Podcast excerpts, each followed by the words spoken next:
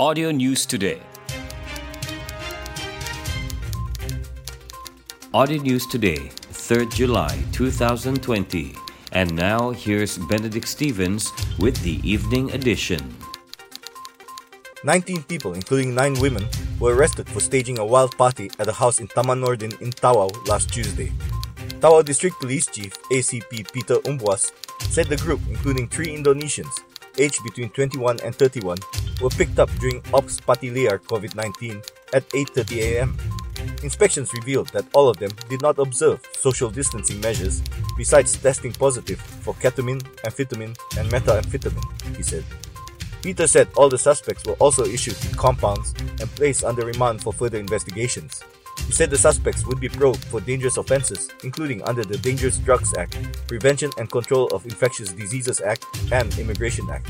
ACP Umbuas reminded the public to continue practicing social distancing and to adhere to the strict regulations under the Recovery Movement Control Order, MCO. Sabah will continue with all the existing safety measures despite COVID 19 cases appearing to ease and the situation in the state being under control throughout the Recovery Movement Control Order RMCO period. State Health and People's Well-being Minister Datu Frankie Poon said Sabah had an accumulative total of 372 positive COVID 19 cases, and of these, 355 were recovered as of July 1st, while there were 7 deaths reported. He said this after receiving 25 units of oxygen concentrators donated by the Temasek Foundation at the State Health Department in Federal House Kota Kinabalu on Thursday. That though the statistics appear not alarming and the situation is under control, the state and its people must not take safety measures for granted. The minister also thanked the Temasek Foundation for the donation, which will be distributed to the hospitals in Sabah as per their respective requirements and needs, based on the survey form submitted. Sabah police seized various brands of liquor estimated to be worth 2,367,099 ringgit and believed to have been smuggled into the state in three separate raids in Kota Kinabalu on June 23rd and 29th.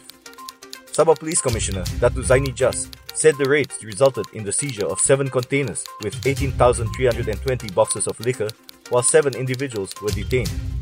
In the first raid on a warehouse at kilometer 27, Jalan Telipok Lama on June 23rd, police found three containers with 8,040 boxes of liquor.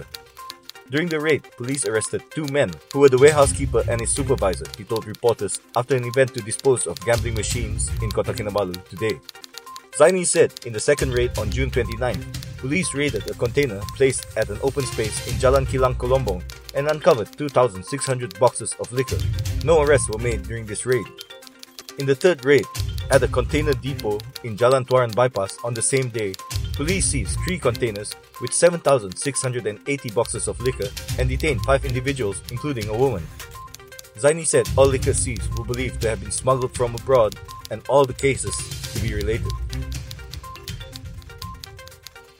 The Malaysian Armed Forces MAF will utilize the 5th Division's engineering squadron's manpower and expertise to help the Sabah government to carry out repair works on houses affected by the recent Kota Belud floods.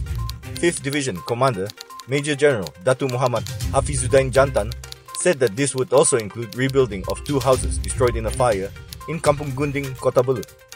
He said that the Chief Minister, Datu Sri Muhammad Shafie Apdal, suggested and requested military cooperation to help other agencies in repair works as well as to rebuild the affected homes. So he has commissioned a team of engineers from the 5th Division to look into the matter and see what kind of assistance they can provide, he told reporters after paying a courtesy call on Muhammad Shafie to discuss the matter at the Sabah Administrative Center in Kota Kinabalu yesterday. On Saturday, heavy rainfall has left 11 districts and 152 villages inundated in floodwaters, including Kota Belud, Tenom, Beaufort, Papar, Tuaran, and Penampang. The Sabah Education Department will provide a bus to the Tongod District Education Office (PPD) to ferry students from Sekolah Menengah Kebangsaan Entilibon between the hostel and school. State Education Director Dr. Mistirine Radin said the decision was made after learning that the students would have to walk 3.6 kilometers to school from their hostel and back daily, beginning next week. The Tongod PPD is expected to take the bus from the department in Kota Kinabalu this weekend, she said in a statement in Sandakan yesterday. The hostel is located 1.8 kilometers away from the school. The students will have to walk to and fro as their private van transportation, which charged 2 ringgit per day, will stop serving the route from Monday, July 6. Mistirine said the department was awaiting approval from the Kinabatangan District Council to build near the school a hostel which could house 250 students comprising of 125 female students and 125 male students.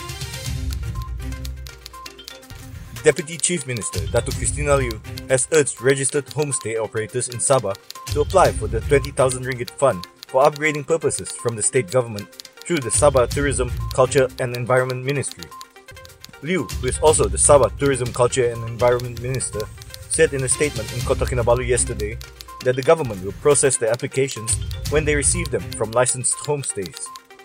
She said the funding for minor tourism related projects was part of a special grant of 10 million ringgit for the upgrading of homestay facilities and community-based tourism products under the Sabah New Deal, as announced by Chief Minister Datuk Sri Muhammad Shafie Apdal recently. Qualified homestay operators are certified and registered by the Ministry of Tourism, Arts and Culture, MOTAC. Sabah Tourism, Culture and Environment Ministry and Sabah Tourism Board are represented in the certification committee under MOTAC. That's the end of the news from Audio News Today, presented by Benedict Stevens. Audio News Today is produced by Ill Communications and distributed in partnership with Sabah Info. Get more news on Telegram t.me slash Sabah Audio News Today.